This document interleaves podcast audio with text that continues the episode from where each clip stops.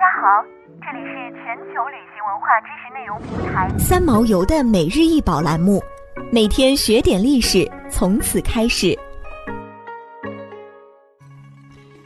每天学点历史，从每日一宝开始。今天给大家介绍的是清黑地寿桃花卉纹掐丝珐琅天球瓶，高五十三点四厘米，口径为十二点八厘米，为清代珐琅器。长颈撇口，颈粗壮，为直口颈与球形附体两部分组成。全器以黑釉为底，以珐琅彩绘桃树，弯曲错杂，满树桃花盛开，花朵娇艳欲滴。同时，花落结果成蟠桃，寓意长寿康宁。简单的物象可以演绎无穷的想象。现藏于重庆中国三峡博物馆。天球瓶是永宣时期景德镇玉器厂创烧、具有浓郁西亚风格的新器型。除此之外，还有卧壶、直壶、五档尊、八角烛台、折颜喜、花椒等。多数器型仅盛行于永宣两朝，而天球瓶则属于特例之一，在清代传承下来。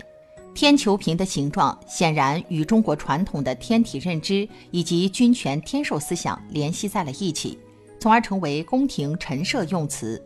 清代康熙朝时仿制，雍乾两朝仿烧达到历史盛期，釉彩品种丰富，纹饰精美多样，成为清宫陈设瓷的经典品种，延烧至今不衰。天球瓶形体壮硕，适合表现大画面纹饰，动物纹、植物纹、花卉纹、人物纹等在天球瓶上都能见到。浮雕、镂空装饰手法也有所运用。清黑地寿桃花卉纹掐丝珐琅天球瓶所绘画出的桃实硕大饱满，色泽浓郁，而桃叶钩苗边阔及叶脉内留白，桃干苍劲有力。